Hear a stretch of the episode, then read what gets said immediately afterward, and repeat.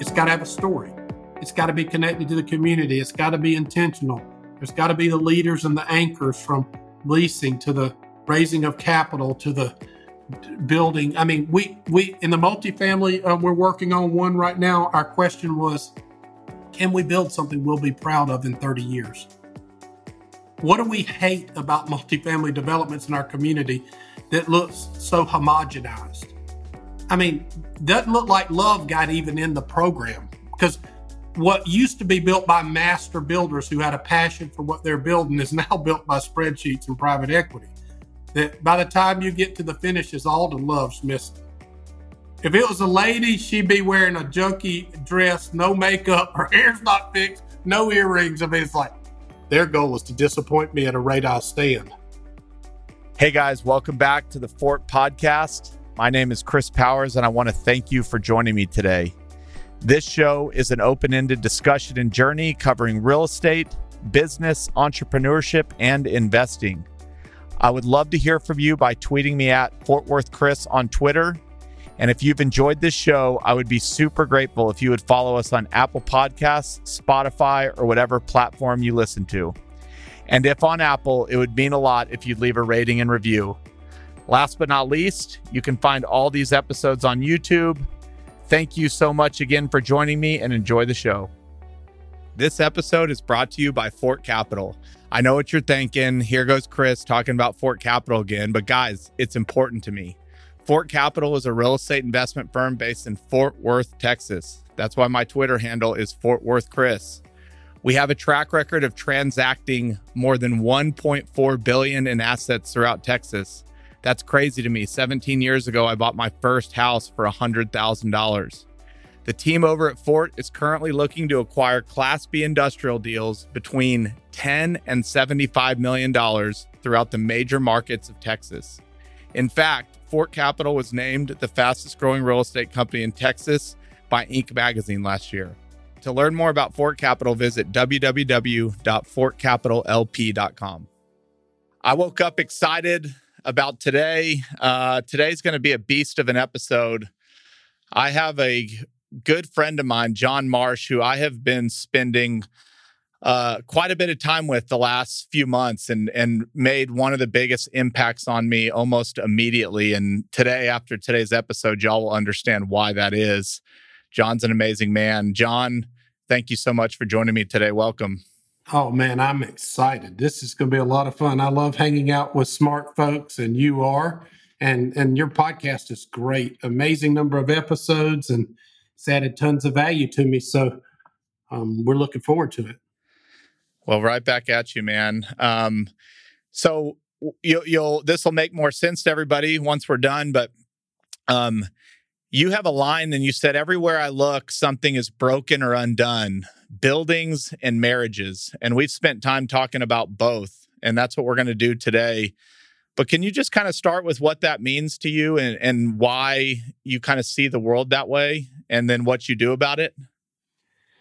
Yeah, it's interesting. I've realized that so much of what you go through is important of where you're going to. No time is really wasted. And so my story and my my life story and me and my wife's story in our company is that we were broken.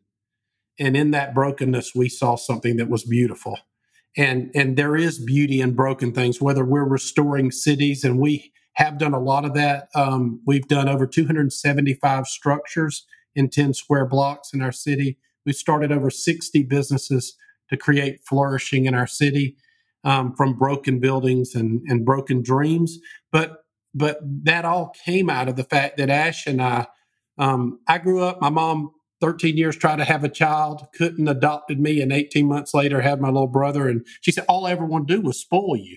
All I wanted to be was a mama. And so she was, she did a great job of spoiling me. Um, I was AB honor roll up till I was about 13 years old and stepped across the line with a little girl and rode my bike to her house and we had sex and I went against what I believe was um, you know, my family and against God, and I started rebelling. And rebellion is a powerful thing. I rebelled, my brother didn't, and he was blessed because he didn't, and it cost me heavy because I did.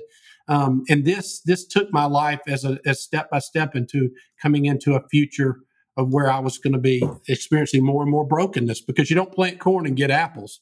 So I ended up 17 years old. I tried drugs for the first time and decided I wanted to be a world class drug addict. Ended up uh, blowing up my life. And by 23 years old, I was a million and a half dollars in debt, $99,000 overdrawn. Going through a divorce with Ash, my wife, and she had left me for one of my employees. And I was hooked on meth. So going in the attic of my house to hang myself, I kept hearing "kill yourself," and my and and then I heard a different voice say, "No, just die to yourself. Lay your life down so you can find it." And that's what happened to me. Um, my entire life changed in the attic of that house, and I began to find a new path. And so, out of that broken life of shattered dreams, there's been all this beauty come out of it where now Ash and I steward about $1.7 billion worth of redemptive real estate in nine cities, helping couples, companies, and communities flourish. So I wouldn't be where I am if I hadn't been through what I went through. So that's why everything we see, we still see beauty in broken things. And that, my friends, is the uh, probably the most intense intro I've ever come across and i'm gonna i'm gonna go a little further with it so you go up into that attic and you hear that uh, that voice in your head and maybe there's a lot of people that haven't taken it to that extreme but they have that voice in their head that's telling them there's something better. What'd you do after you kind of had that moment? What what what did the next week day year what did it look like going forward? How did you make the the change? Because being addicted to meth is no joke. No, and really, I, to go back to the attic, I'd planned that attic, and you know, I kept hearing "kill yourself, kill yourself." Your life isn't worth living, and both of those things are true. I mean, I was in a bad situation, wanting to reconcile my wife. We both had lawyers fighting for custody of our son, and I was watching her go out on dates with one of my employees. So it was it was a situation where I'd failed. If the person that's the closest to you likes you the least, something's really wrong and um, and so I was in that place, and I laid down on that plywood floor, and just just weeping. I, I really wasn't scared of dying; I was scared of living. But but laying my life down gave me, you know, if there's hope in your future, there's power in your present, and bam, I got hope.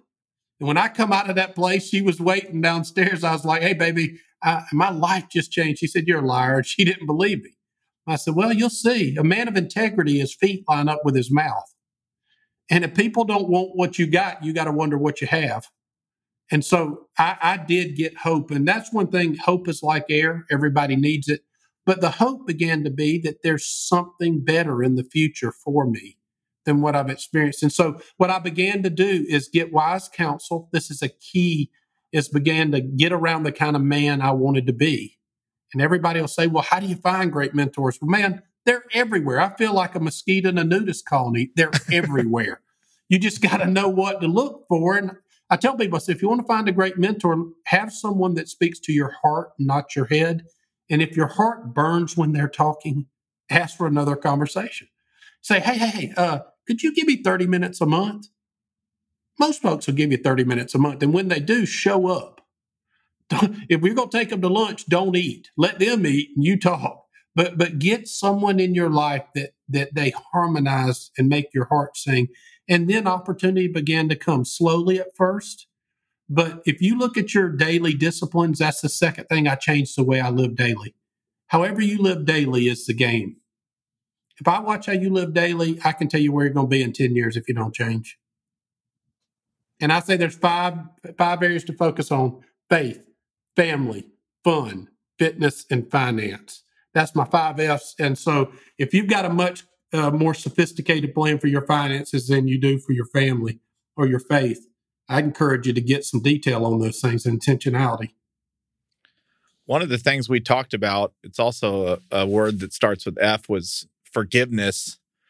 And you and I have talked a lot about that. And um, you said something along the lines of for you to resurrect your marriage with with Ashley, there had to be a lot of forgiveness, both her forgiving you for what you had been through, and then you forgiving her for what she had been through.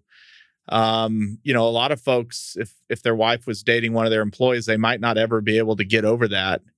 Can you just speak a little more to what you went through to to forgive and and what forgiveness does for somebody's life, how it can change their life?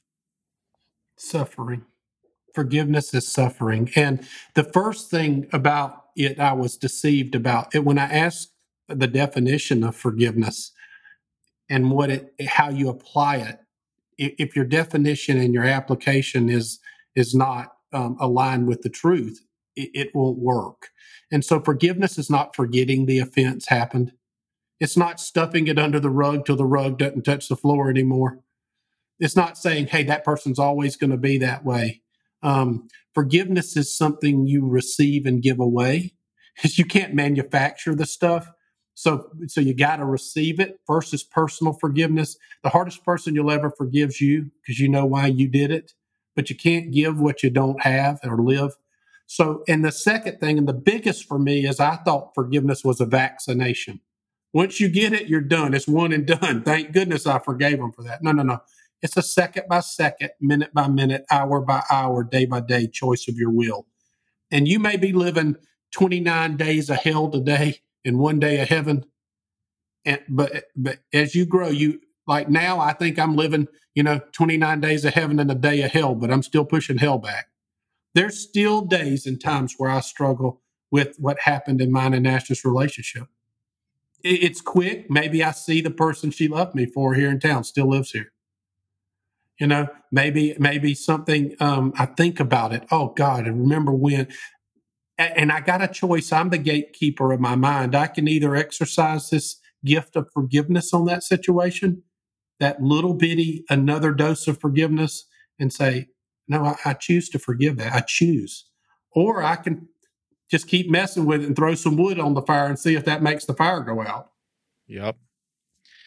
A lot of folks that listen to this, it's a business podcast, it's a real estate podcast. A lot of, um, you know, guys in their you know, mid 30s, late 20s, early 40s. Um, part of your, the later part of your career is you've worked with a, a lot of folks on the concept of marriage.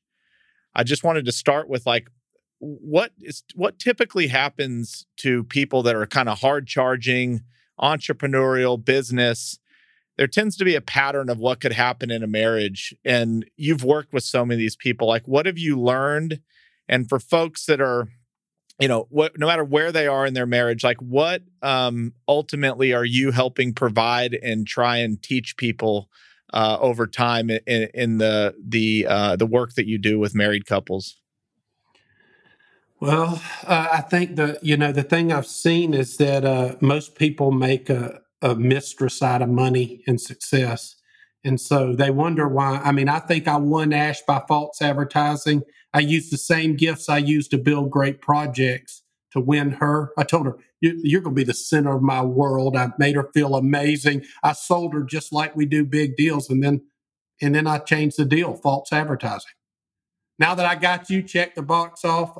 And I thought marriage was about sex and supper. And as long as those two were going good, I thought that thing was humming along.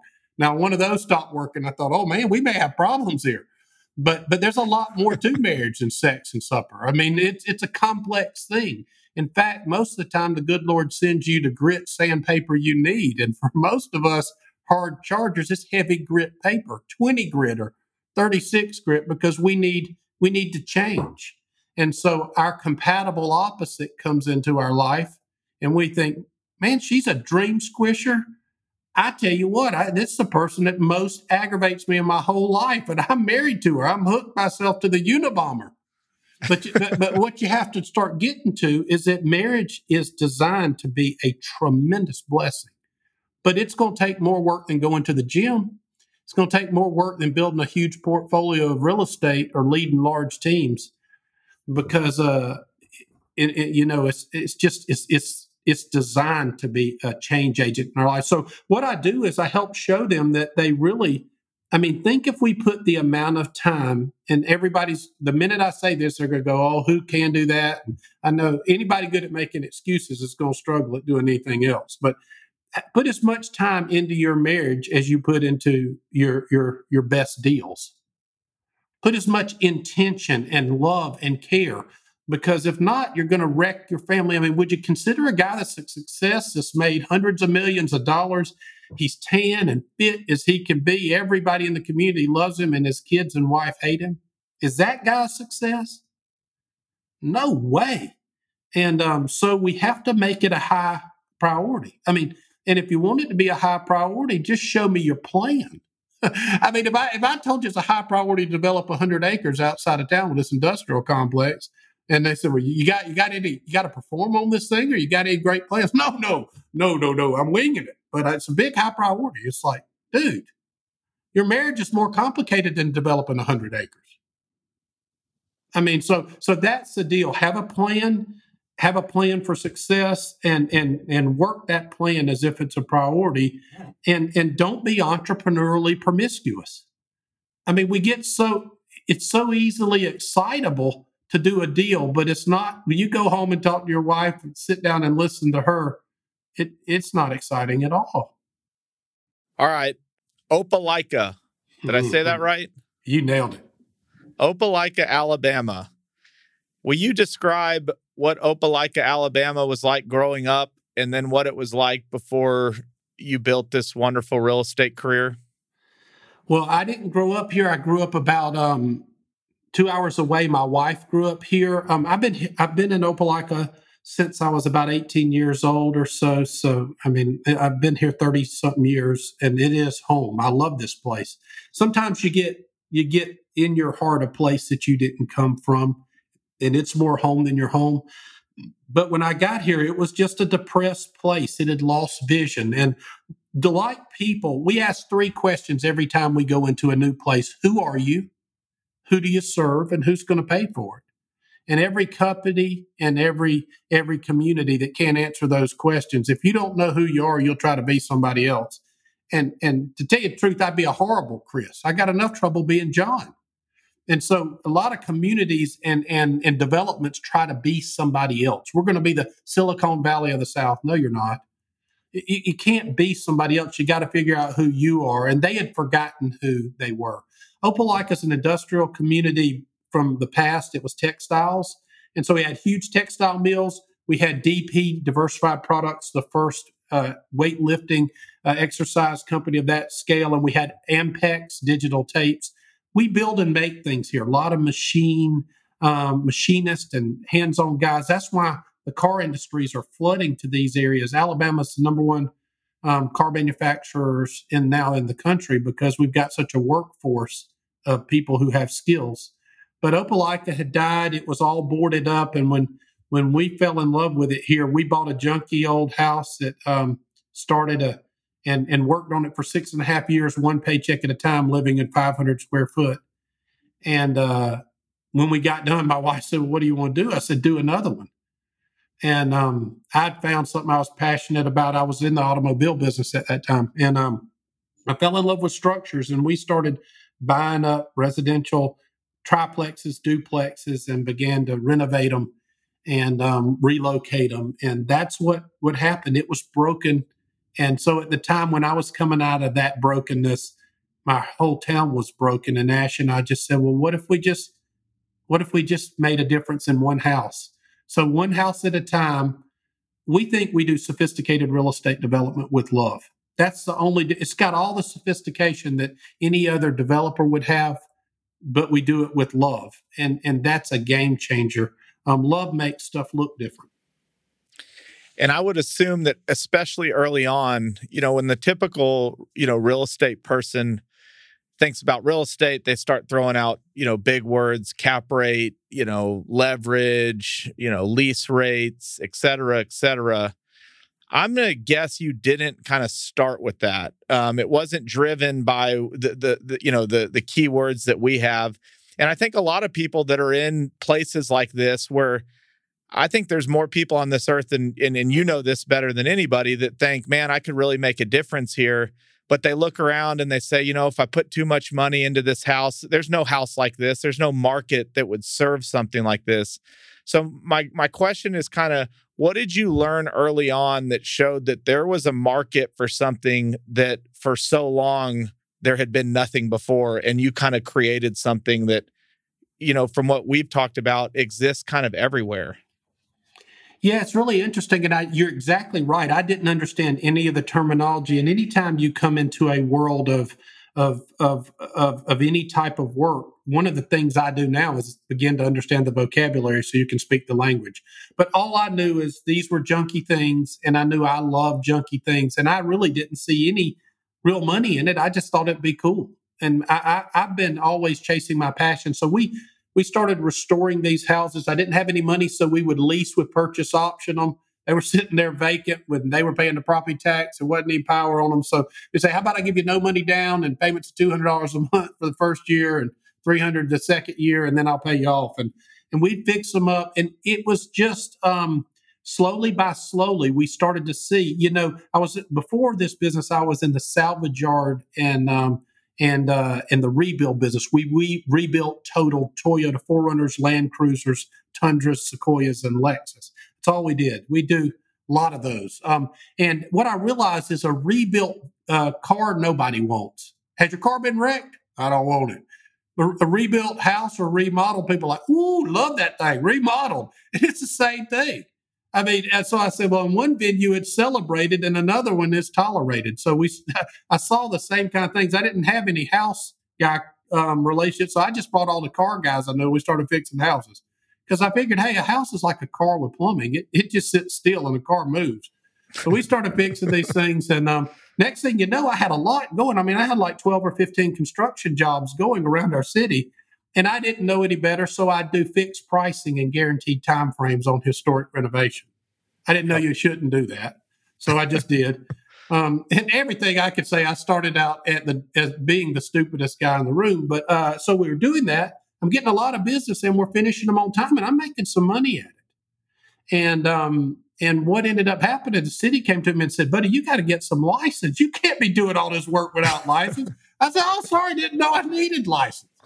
so I had to go get some license and um and, and work through that process. But but what one of my I met a man when I was broke and broken, and he grew up in a mill village with a high school education. Ended up running the largest real estate company in the world. He helped build Century 21. And he told me, he said, John, I'm gonna treat you like my son. I sold him a vehicle, and that's how I met him. I said, What does that mean? He said, I'm not giving you any money, but I'm gonna teach you everything I know. And so the first thing he had to teach me, there was three questions he made me answer before he would teach me anything is how much is enough? What are you going to do when you get enough? What's your living plan? And what's your giving plan? And so I was dumb and broke. I'm like, how much is enough? I need $500 for my power bill, and you're asking me how much is enough. This is a dumb question.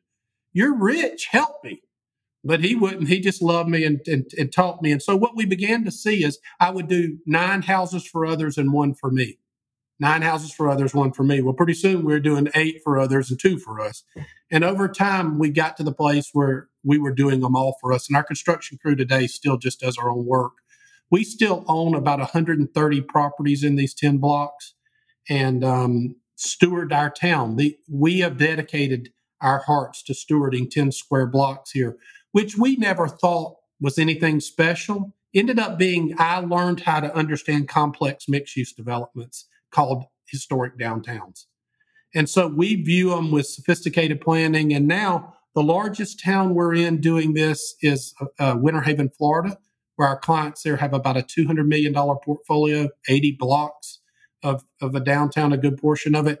And the smallest town we're in is 800 people and our clients there spent $110 million on a town of 800 trying to make it grow. So we've got them all in between. There's these big ones, and then we do projects and portfolio based stuff. So our projects sometimes will help people in that'll like we did a Kenosha, Wisconsin. We did a project for a big brewery and um, an event business for some guys, and then some of our portfolio things are you know, much, much bigger than that. So I know we got off the house thing, but it just grew, started learning, and step by step being faithful. We never took outside capital from anyone. Ash and I just personally guaranteed everything at the bank and put our butts on the line, threw the parts to a plane off a cliff and jumped with it. And the banks helped teach me a lot.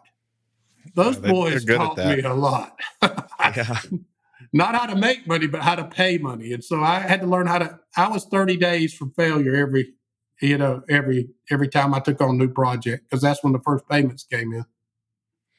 Is it fair to say that um, to do these, you know, kind of restoration projects, especially on a, you know, where you're basically changing an entire city, one of the key ingredients is you can't have short term money. You can't have these three to five year pro formas. You have to have a 20 to 30 year vision with capital that will, that will stand behind that. And my guess is the first few years don't look, you know, eye popping, but you look over 30 years and it's it's way better than you could ever imagine. So you, you really couldn't get into this with short term money, could you? It has to be long term patient money.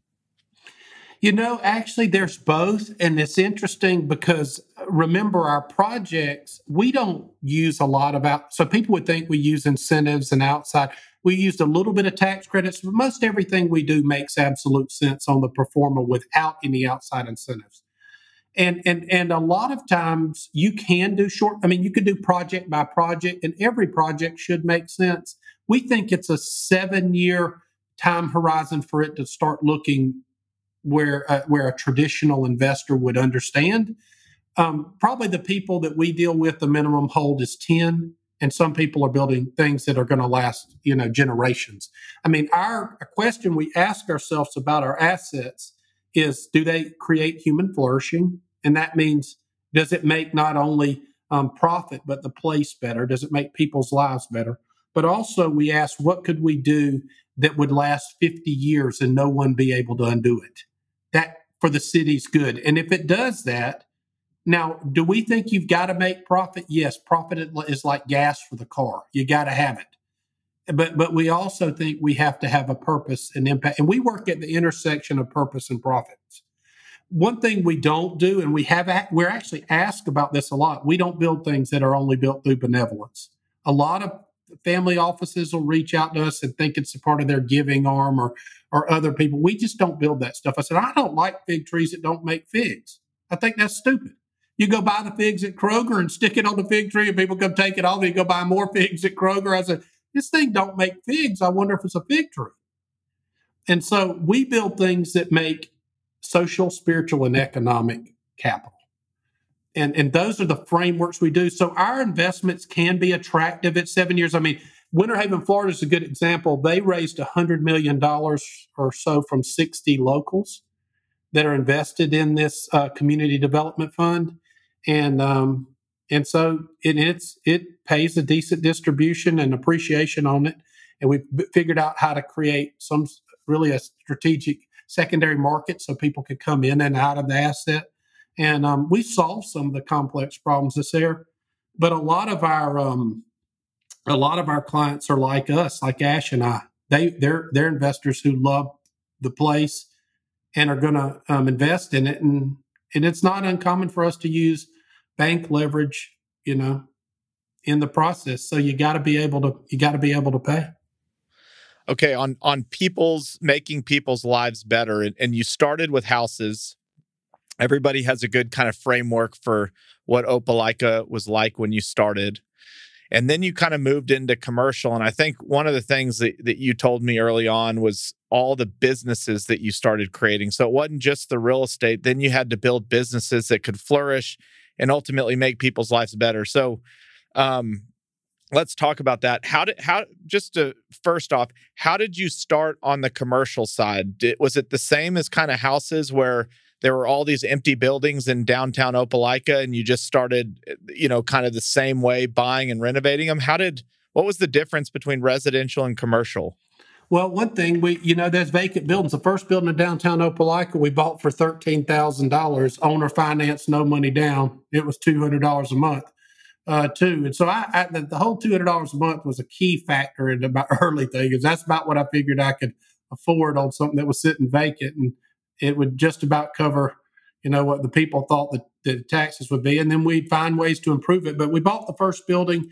And what we realized, we our mistake was we bought that building. Then somebody came to us and had like um, five buildings. They said, "We'll sell you all of them, no money down, and pay you sixty thousand dollars to take them, but you got to pay us off in like thirty six months." And we were like, "Oh, okay, great." And so I was super ambitious at this stuff. We didn't have any money And the great thing about having no money, and and when people say I put everything on the line, well, you didn't have anything. Putting that's like putting zero down if you don't have anything. If you put everything on the line, so it's like being kind of pregnant. Once you're pregnant, you can be a lot more promiscuous. So what we did is we did that, and we had to. We thought people were going to come and flood the building. So our number one mistake was we thought renovation was revitalization, and it's not it's just renovation. So we we fix the buildings and then we're sitting there drinking Maalox and trying not to send the keys back to the bank. And we're like, oh Lord, we missed it here. So who's gonna the chamber gonna bring the businesses? Who's gonna bring the businesses? And then that's our second mistake. You, towns are like wheelbarrows. Somebody's got to push them. So we had to start going out trying to find businesses. We couldn't find any businesses, but you know what we could find? People who wish they could start a business. So then we start a rent a dream program. You got a dream and we need some rents. Let's figure out how to get together. And so the first one was a salon. A girl that was a friend of Ash's, she had been in school with Ash and had to drop out at 17 because she got pregnant. And by 20 something, she had been a become a hairstylist and pretty darn good. Had a little booth rent, and we started a salon downtown that's still there today. And uh, it it's doing you know, almost $2 million a year now. The salon and boutique was started by this one girl with a dream who loved doing hair. Now she's probably the best in our entire region. So we started and crashed a lot of small businesses. So that's where it started. We just, we'd start one, we'd try something, we'd start a bar, we'd start a, a retail shop, or we'd start a this or that. I mean, just the craziest things and, and, and just try them and bring people in. And so that's, that's kind of how the, the we started filling them because one thing we figured out that we were doing it for rent. We were starting businesses for rent, and then as we got more sophisticated, we started starting restaurants, which was huge. Um, because what we do in restaurants is start it with a base rents against a percentage that that um, would allow us to have upside and put our gifts toward it. And so, first restaurant we started downtown, they hoped they would do seven hundred thousand a year. They did a million seven the second year, two three the third year and um, our rents was hooked to a percentage of gross that ratcheted from that base at a million, million and a half, two million. So the rents were incredible, and that business sold for a million dollars, um, business only, three years after we started it, and we kind of figured we were onto something. All right, we got to dig into this. So, you, starting the barbershop and the restaurants. I mean, some people might listen and say that is a totally different skill set than what you what you said was buying and renovating buildings is totally different than starting a barbershop and rent. What'd you call it? Rent renting dreams. Um, yeah, rent a dream program. And and y'all have successfully started, I, I think, sixty plus businesses, right? So, what's the formula? What's the secret? How do, how do these? How does this work? Do you want me to tell you how to crash them, which has been the biggest thing I've done, or how to make them work? Let's start there. Let's say let's start with what you don't want to see happen. How does that? Okay. How does the My bad not to do list is sophisticated. So it don't just pick someone who's good at cooking and put them in the restaurant. Don't just pick somebody who's good at making coffee and put them in a coffee shop. Don't just what what we realized is there's that that the trade is only a small piece of of the need of the business. So 60 to 70% of it is the business, the platform that supports the business, and a very small percentage is the actual craft to do it. So, um, what we learned over time is that we don't invest into projects, we invest into people. We pick the leader, and then we ask ourselves specific questions like some of our clients, we do still launch. We launched two restaurants a couple years ago. We're working on one right now. We launched two in Midland, Texas for our client there, we launched uh, Opal's Table five years ago. And right at the beginning of the pandemic, we launched uh, Pie Social, which is an incredible. It's a, a pizza restaurant doing. We think we did two two two point five million last year. I think we'll do close to three this year in a seventy five seat pizza place. I mean, we know one thing: nothing can make the impact in a development like a sophisticated, iconic restaurant but they're hard to build. It's like trying to stuff a bunch of badgers in a box. It's it's a it's not an easy deal. It's like wholesale, retail, manufacturing, entertainment, and daycare all under one roof. I mean, but what else can do almost three million dollars a year in two thousand square foot, set like a meth lab, and they're against the law. Let's take a quick break to highlight this episode's sponsor, Juniper Square. If you aren't familiar with Juniper Square, it's an easy to use, all in one investment management software designed specifically for real estate owners. We have been using it at Fort Capital for several years now, and it has completely revamped the experience we're able to provide our investors through reporting, management, and efficiency. Here's Brandon Sedloff, Managing Director at Juniper Square, explaining more about their platform. We saw this really big shift where, you know, Today, if you're an investor, whether you're a high net worth investor or you're an institutional investor, you have a lot more options if you want to invest in real estate as an asset class compared to maybe five or even 10 years ago. And with the kind of proliferation of options, one of the things that, that happened was that as an investor, you start to have a lot more control.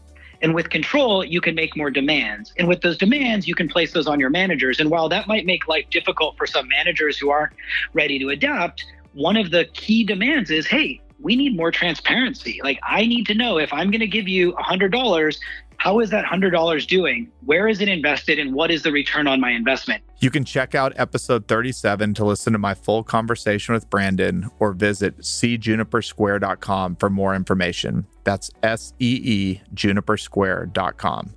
And now back to the show. Okay, well then then the first question, how do you pick a leader? What, what, what how do you know you found the person? Well, for us, we look first at um, their what do they believe, because your beliefs drive your behavior. If if their identity is broken, we can't fix that in, in a small amount of time. Identity is going to derive so much of it. And what we do is we try to match the business with who they truly are, not what they say they want. Once we've identified talent, so like in a restaurant, we'll ask ourselves, how are they at the at the at the back of house? How are they at the front of the house? How are they at marketing? How are they at accounting? And then how are they at um, skills of leadership? And if we don't have those five, we've got about a 200 item list and some personality testing we do. Um, five voices, Enneagram, DNA, desires, needs, and affirmation, and the positivity quotient. Those are the five things we test.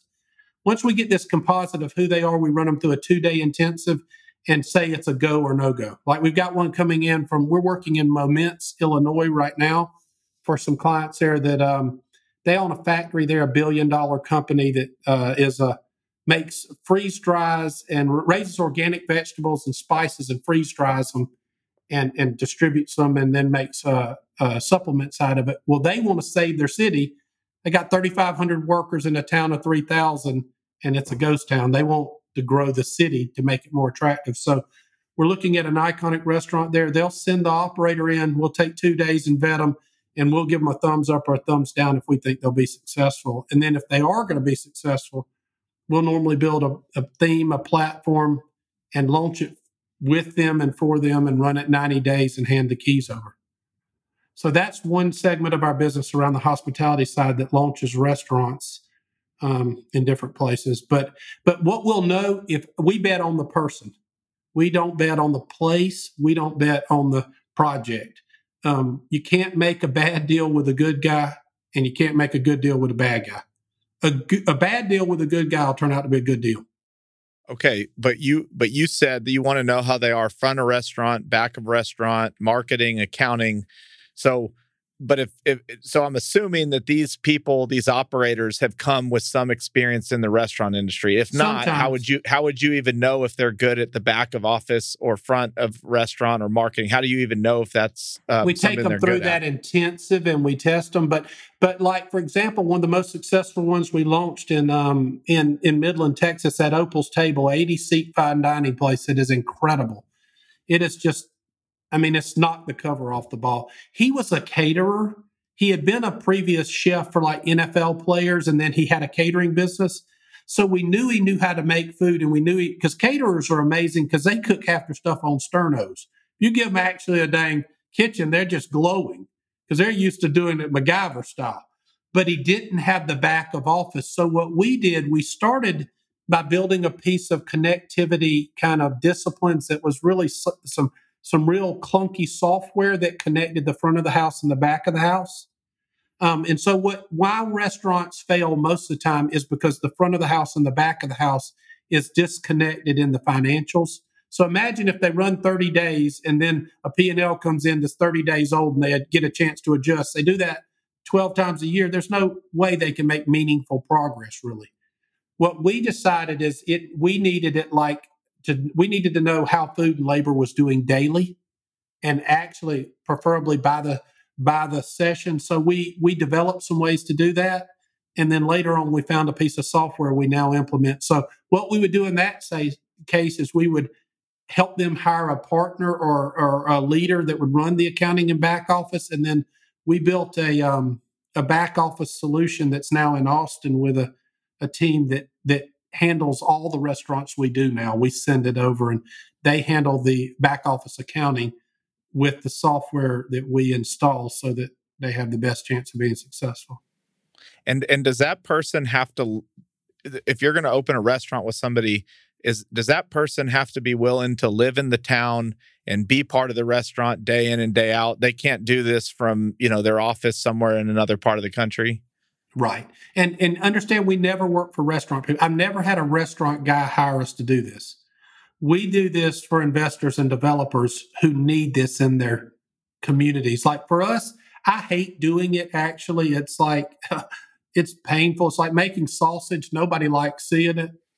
But um, but we um, we do it because I can't think of anything any better to to take real estate and radically increase the value of an area than have an iconic restaurant anchoring you know a place so that's like we're launching one here in our town right now we're working on it and it's simply to take a new community we're building and and remember it's iconic people don't pay for ordinary, they pay for extraordinary. I never go to your town and say, man, I had the best experience in the world. Where did you go? Ruby Tuesdays. Nobody says that because their goal is to disappoint you at a rate you'll stand. That ain't going to get us there. We got to get to the place where you go somewhere. If you, I tell you, it's what's so interesting. We got one restaurant we helped in a town of 3,500 and it's Stanford, Kentucky little town. That restaurant sees 8,800 people a month in a town of 3,500. It's not open on Sundays. It does. It's a dry county. It don't have alcohol, and it's only open breakfast and lunch Monday through Thursday, and dinner Friday and Saturday. And it sees 8,800 people a month, and up to 50% of those people are from up to an hour away. So it tells you iconic things. I could we could put them anywhere with the right setup, people will drive and pay for excellence. They will not for ordinary. So if we took that Pie Social, a lot of Midland, Texas, um, is the answer to this question. If I had started, um, you know, the same pizza joint in the same location, kind of the way that you know most people tend to think about it, the reason why Pie Social will do three million, it starts with the person but then once you have that person, what drives an extraordinary experience? Customer service, good food, like what what is it? Is it all the above? How do you get the perfect perfect? Well, I mean, some of the perfect perfect things is first it's got to follow a golden thread like a movie. How many times have you been watching you watch a trailer that has been adapted to get us to the place and then we watch the movie and it's nothing like the movie? Because they took the best pieces of the movie and made a story the movie didn't tell. Well, if we t- if our name, so here's the questions we asked ourselves because Midland's a funky town. It's crazy. It's like try. It's like the Bermuda Triangle or something. I mean, it's a strange place. But but we asked ourselves, are we going to build a pizza place that has a great bar, or are we going to build a bar that has great pizza? Just that. I mean, here's the thing: if you don't have a clear vision, you've got division. And so that is radically different what I just said. If we built a bar that has great pizza or a pizza place that has a good bar, that's to us, that's two different themes, two different restaurants. We built a, a bar that has great pizza because we knew we wanted to do 40% of our sales in alcohol and not in food because it take it takes a lot different time to pour a drink than it does make a pizza. And there's a lot more there's a lot more money in pouring drinks and making pizzas. Now, other places we make it all about the food, so it's d- dependent on. So we had that. Secondly, we ask ourselves, what's the story we're trying to tell? Like, if you think about it, when the thing people love at Disney World is sophisticated real estate development with incredible programming in a swamp. Right? And so if you take the programming off Disney World, its value goes down dramatically right? So, um, so w- what we we know that same thing. How much of real estate's value is emotional? It's a good question, right? We talk about it often. We say people ought to lo- our people ought to have a a, a love experience with what we build. They should love what we build. Like the problem with our thing, if we ever close a business we started, people have unforgiveness after us because we closed something they loved or sold something they loved. And the biggest mistakes I made is that place that I told you went from nothing to almost three million, and we sold it for a million um, for business only. We kept the real estate. We let it be sold to a guy who was with the Darden Group. My wife had met him when she worked at uh, Red Lobster years and years ago. He was 19 years with Red Lobster, 11 years with Outback. I mean, with uh, Longhorn, who Darden bought. So he had 30 years in the restaurant business. He came and bought that restaurant and crashed it in 24 months. Took it from 3 million to less than a million. And I never would have thought that would happen. I thought, man, I have just got punched without a cup on. This had messed us up. And the mistake I made was this is that I thought that people who fly 747s could build 747s, and they can't. So we had built this hybrid iconic thing that was run by very gifted people. And then um, and then it all of a sudden it sells to a guy. The key the guys that run the Darden restaurants is there's an amazing system that they just do what the system says this thing we other this other thing we had built because I didn't know at the time was like playing jazz. You had to know how to play, and so he ended up crashing it, and uh, we've had to rebuild it. So that's a challenge too. Is uh, you know if you don't have a system, you are the system in any business, and and so we spend a lot of times. I mean, we work now in our coaching consulting from in the oil industry. We help oil executives be better relationally. We help these towns and teams and companies but it's always around these core principles we built. I say my life is about four things I help people grow personally, love God passionately, do good work purposefully, and live intentionally. If I do one of those four things, I can't lose for winning. When I'm doing that, I've got supernatural gifts and favor on my life. It's just like shooting fish in a barrel. So we do that across these industries that we help companies, couples, and communities and that's kind of how we bring it into all of them. So I don't want it to just stay focused on the the restaurant is a big piece, but it's the same thing. We've got over, I guess, 700 multifamily units going right now in our different towns. And so if you ask me about multifamily, I tell you the same story. It's got to have a story. It's got to be connected to the community. It's got to be intentional. There's got to be the leaders and the anchors from leasing to the raising of capital to the building. I mean, we we in the multifamily uh, we're working on one right now. Our question was, can we build something we'll be proud of in 30 years? What do we hate about multifamily developments in our community that looks so homogenized? I mean, doesn't look like love got even in the program because what used to be built by master builders who had a passion for what they're building is now built by spreadsheets and private equity that by the time you get to the finish, finishes, all the love's missing. If it was a lady, she'd be wearing a junky dress, no makeup, her hair's not fixed, no earrings. I mean, it's like their goal is to disappoint me at a I'll stand.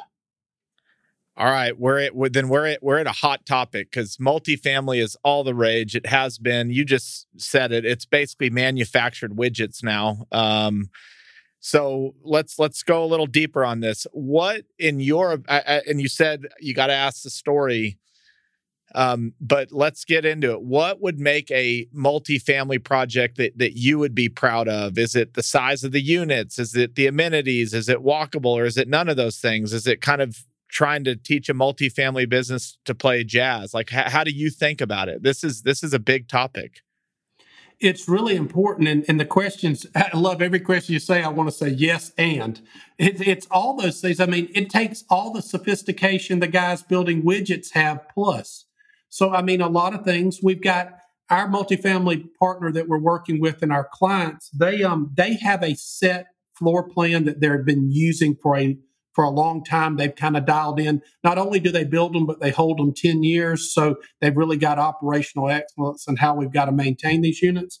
So what we had to ask ourselves is how do we take these these room layouts and ad- adjust the facades to make them attractive, knowing we've got this layout of where the stair corridors are and where the elevators and these other pieces. So what we start asking ourselves is we we say so our projects start with vision. That's our number one. So our our our, uh, our momentum method is vision first.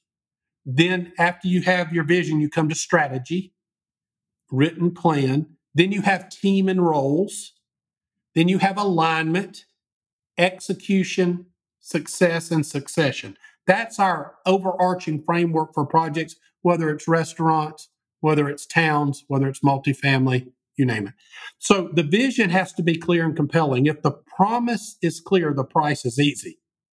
I mean, do we mind spending 200,000 or 250 a, a door? Depends on what the prize is. If the prize is clear, if it meets our, our social, spiritual, and economic capital framework, then the price is easy. But um, so what we'll ask is we start with a story before the structure. Our story, we started with a local story. The property happened to have a, a, a local family called the Taylor family that owned this property. Um, it was called Taylor um, Cotton Company, one of the largest cotton dealers in the world. Well, we named the project the Taylor. Now, you can't always do that, but you better have a story of why. I mean, Disney World didn't have a story down there. That wasn't like Cinderella's house. He created that, but he's got a story. I mean, and we think we need to put our projects on irreplaceable real estate. Now, there's a lot of ways we codify irreplaceable, but let's just say irreplaceable real estate in Disney's thing is what if you could put a multifamily where the Cinderella castle is? That'd be kind of irreplaceable, right? So we ask ourselves, is this in some way irreplaceable? And for us, that means we love the fact that we put them in places where there's buildings around us that have been built by people who don't live anymore, with materials we don't have anymore, with methodologies we don't do anymore, in in some unique configurations we can't get approved hardly anymore. That's why we work scattered sites and historic downtown fabrics normally. So, so we start with that story, not structures, and then pull it full into the structure. So we ask ourselves the first things, what's all the non-negotiables? Like for our project, the non-negotiables, we can't adjust the floor plans and, and not impact the cost greatly. We can move the windows within the space. And there was some broken thinking that you got to put the window in the center of every room. That's not the case. As we got to aligning the, you know, we what we don't like about new multifamily develop, developments is we think that they lack attention to detail um, and and best practices in the way they use the materials mostly. I mean, they'll just stick different material types and colors and elevations just to try to make it interesting. And it looks like somebody vomited a, a lot of different uh, styles of, of uh, architecture onto a building. I mean, it's they're bastardized. They're horrible and nobody wants one. I mean, they the developers, the returns they want it, but nobody's in the community going, "Oh, I hope they bring me one of them ugly multifamilies." You know, because in 20 years it's going to look like Ray Charles built it. So what we did is we came and said, "Okay, what constraints do we have, and then how could we make this thing what beautiful?" And the, we realized that the only way we could afford to make it beautiful is to simplify our way to beauty, not not add our way to beauty we can't afford to build in some of the ways we wish we could today. I mean, dealing with the strata, you know, how much masonry can we put on this? What other kind of material types? What are the windows like? What is, you know, these things. But but we've worked our way. We think we have some real beautiful designs. And we also asked ourselves if our town or this place had grown organically, what would it look like? And so we didn't make all the buildings the same. We made it look like they had grown as the town would have grown, which was just some more thoughtfulness. Um, so that's how we did it on the on the design side, um, getting some real um, great voices around the table. What we play in a lot of the multifamily is a general contractor for vision. We take the high intention and make sure it shows up with the GC, make sure it shows up in the capital raising, make sure it shows up in the you know in the um, landscaping, make sure it shows up all the way through the project. Um, because right now, most projects are driven by the a spreadsheet, and a lot of the passion is lost. Do the tenants stay longer? Are they willing to pay more uh, than they would otherwise for what you're seeing for something that's intentional and is truly unique? Absolutely. They they live in a story, and I mean, if you look, what is retention? People want to live in something beautiful because if you live in a palace, you think you're a prince, and if you live in a prison, you think you're a prisoner. Structures make us; we don't just make them, and so they'll pay more. Secondly, they stay more they'll the retention they'll stay longer. I mean, our everything we're looking at, which we're in a season where the wind's blowing right for multifamily, no doubt. But um, but the 100% occupancy, just about. I mean, waiting list because they're beautiful. Also, they have friends. We know if you have one friend in in a complex, your retention goes up dramatically. If you have multiple friends, it goes up even more. We're seeing that the hotelification and the desire for hospitality is going up in there. Um, Ash's definition of hospitality is I thought of you before you got here. And so the intentionality of what we're doing, they notice the difference. You know, they notice that the that they're not widgets, and that makes all the difference in the world. Um, we we know what it's like to be you, and um, so that's a big piece of it. And then also sophisticated ways to raise the capital and bring alignment. Um, there's a lot of tools that we're using around that because one thing is is if you haven't done every part of this, you can't have the context. Most time, most of the time, people work in silos, right? Like when we when we look at the construction budget and we ask ourselves questions like, "Why are you doing this this way?" Well, they're doing it because they didn't talk to the subs. They don't know the guys who are building the podium, or they don't know the guys who are doing this. So they're, they're making decisions based on um, not having a knowledge of the people that's doing the work, or maybe um, maybe that's the same way across other pieces. So um, we we think that there's a there's importance that you have that same lens and detail throughout all those major pillars: the construction, the design, the execution, the lease up, the marketing, the um, you know the raising of the capital, the alignment of return of uh, the investment and return on the investment. That all that should have a golden thread like a restaurant we're talking about. Everybody talks about the the big cities that have all the you know big jobs and the all the buildings and all the infrastructure but you're building a a world where these are happening in small towns with less than 10,000 people so you have a lens into kind of how people why people are moving why people are staying do, are, are you are you um, bullish that folks will continue to kind of move back to these small towns and experience these small town feels? Is the goal to grow them, or is the goal to just give a better place to the people that are already there, or is it both? Yes, and one, one you know one thing people that invest into this there's we've never went to a place where there wasn't the money we needed. Money has never been the problem. Even in the smallest towns there's always people with money. What they know is I'm not investing into this because it's impossible. I'll even get my return of my capital, much less a return on. So what we have to take them is from impossible to possible to probable. And that's a that's a specific journey, but I would say this, the average town we're working on that we're doing the big multifamily is bigger than 10,000, but towns of 10,000 can easily have a restored downtown and we see uh, the downtowns is like complex mixed use developments with fractional ownership. The first thing you got to have is a vision. I mean, and and if you've got a McDonald's in your town or a Wendy's or Burger King, they're doing a million something. You could have a fa- you could have a fabulous iconic restaurant too. I mean, it, it, it's always there. I mean, you go into town, the Dollar Gen's always cranking off money. There's all there's all these businesses. Not like there's not any anything going on. It's just they all stink. So what we look at is we ask ourselves the first thing we have to have is a patron. We need somebody with a love for that place. We don't go into a town where there's not a person that's that feels they love that place and are committed. Now we know that we'll need somebody with the five eyes. We'll need somebody who can invest money. We need somebody with ideas. We need somebody that's implicated or their heart's tied to that place. We need someone who has influence and we need someone who will intercede or stand in on behalf.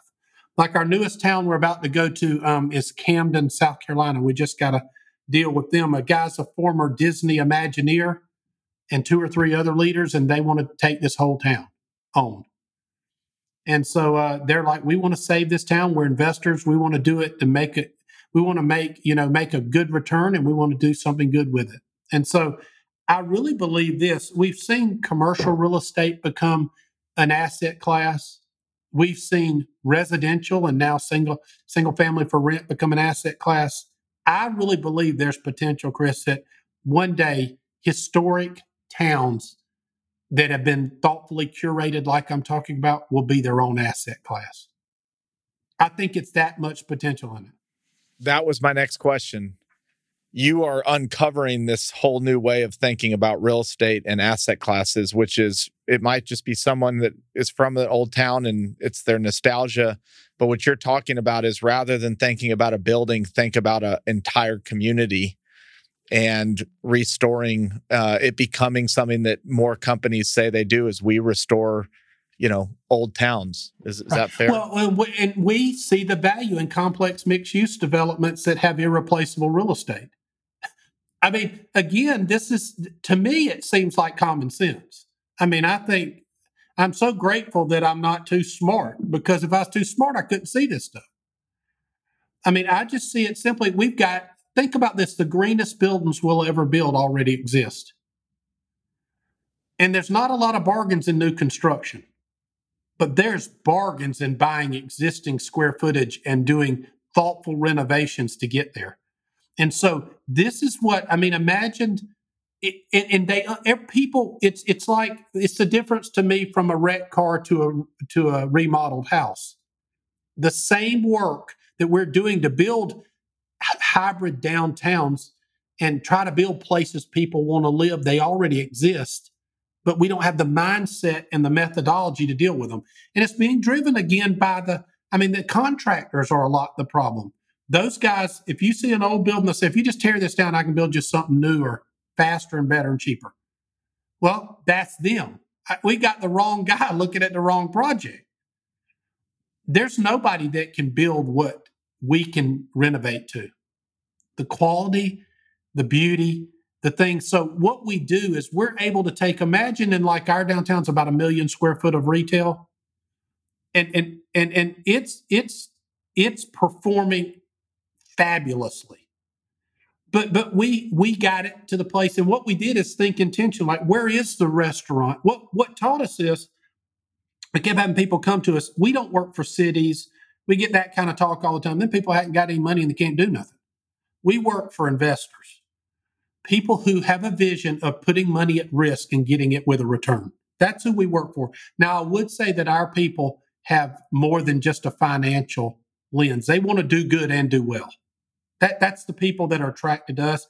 But what we come in, we look at the downtown, even if they don't own a building, we still plan it for them so they can set a vision and help the people that do own it build relationship with them. But we'll plan a whole area and say, listen, here's where the restaurant needs to be. Here's where the dresses should be. Here's what the we we plan it like it's a complex development because we had these guys come over trying to think of the name of their group but they bayer i think or something. They came over they build big communities and they'll have like a 50 person team to build a million square foot community.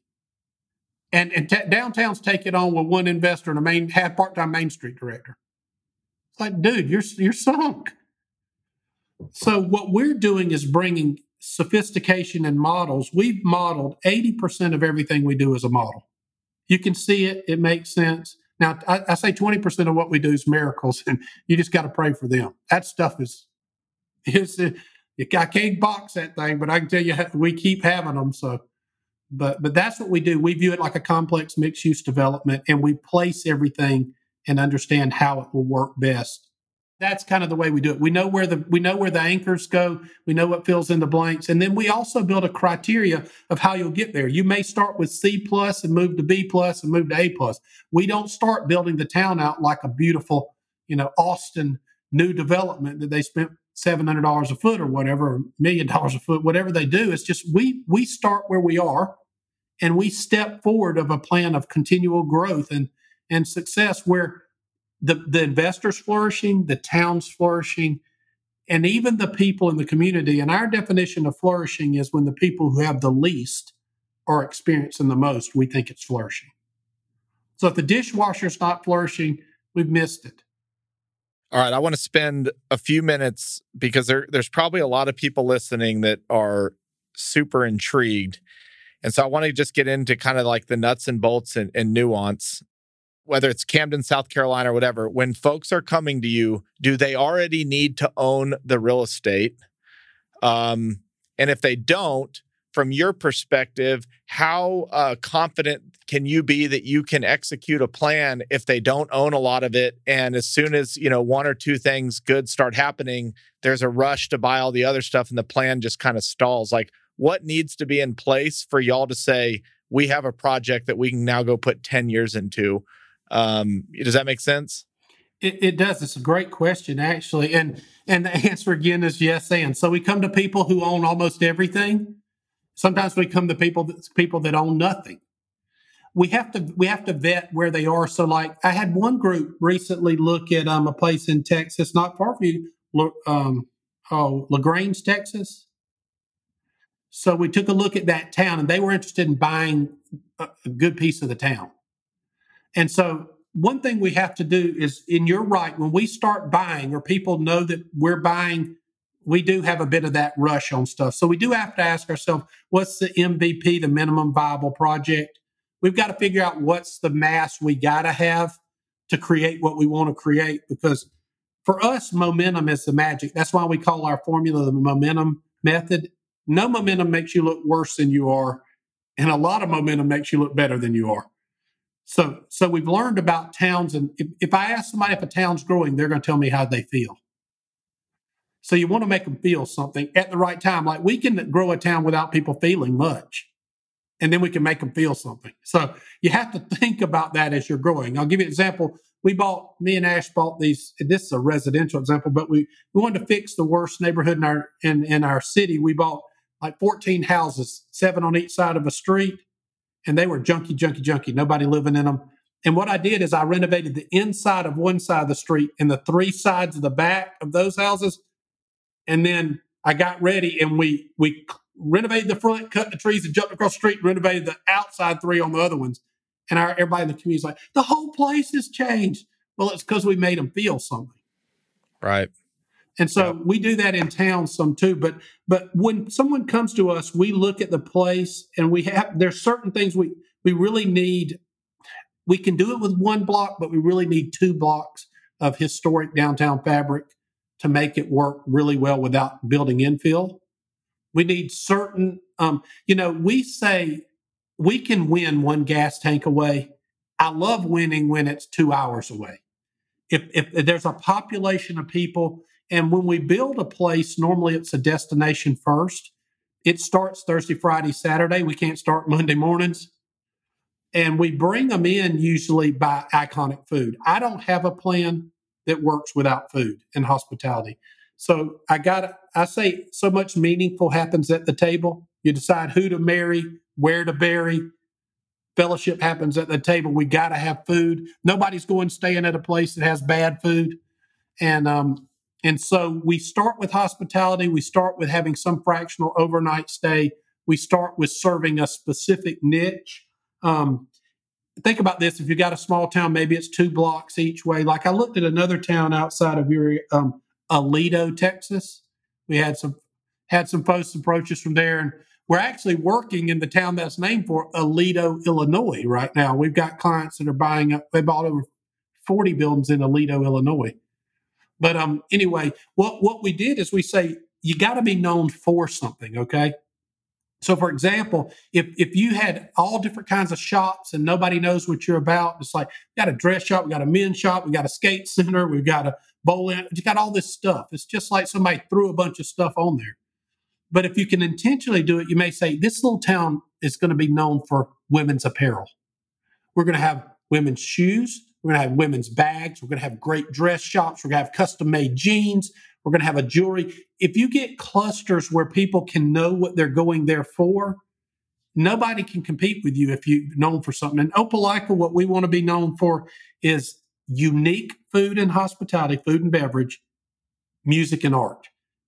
That's it. That's what we want to be known for. We want everything to line around that. And we've we say no to businesses all the time that don't align with that. Because if not, you're bringing them into your pool, and you, if you don't watch it, you'll have somebody poop in the pool you're all swimming in. It's crazy. You got to have it for something. And so people do this kind of sophistication when they build a big development, right? They're thinking about how it's fit together. Towns don't have this. So if they come to us with a town they love, we do a survey and ask ourselves what's possible and get them kind of to a minimum viable working uh, portfolio if that's what they want to do. They come with some buildings. We ask, what do you need to acquire? And even in the sense of like we did a project Kenosha, Wisconsin, they came to us with simply a large building. They wanted to do a brewery and an event space to, to be catalytic for their downtown. And we helped them do it because we had experience in those businesses. So we um, helped them do a project and they we helped them do the RFP they uh, got it from the city for a dollar. They did, you know, whatever, three, four million dollars worth of work to it, and it's flourishing. And we took them from being a commercial builder to understanding what it means to be a community investor. And now they're doing more of that. So we kind of coached them into that world. Did I ever answer your question? You did. And uh, my, I have one more question, um, and then we'll bring it home. This has been more than I could have asked for, but again, my my business hats on, and then I'm just thinking about this is okay. I approach you. I own 50 buildings in a in a small town. Uh, we got a lot of work to do.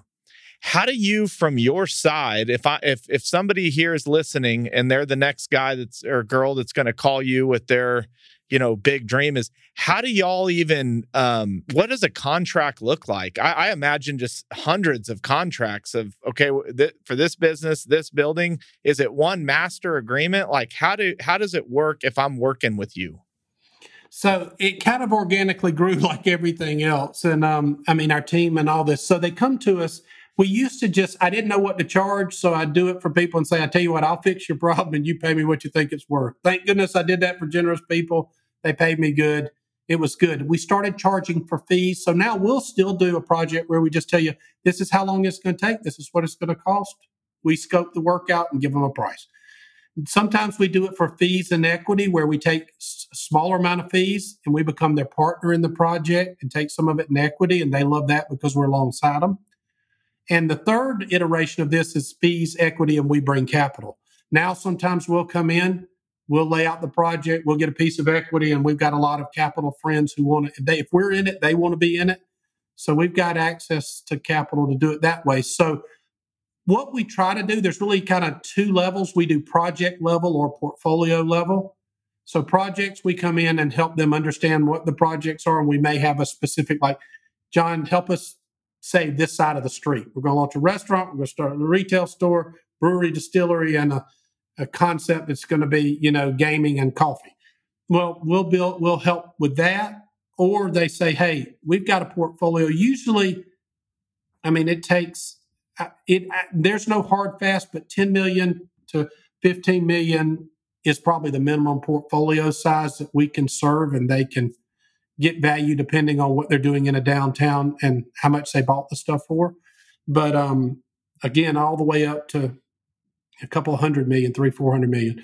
Um, but they, what we do is we come alongside them and we say, you can either be a retainer client, and we set up these frameworks of how we add value to them and grow their team. Usually the C-suite and you know and the people that are there, or we'll do a specific project with starting line, finish line, and deadline.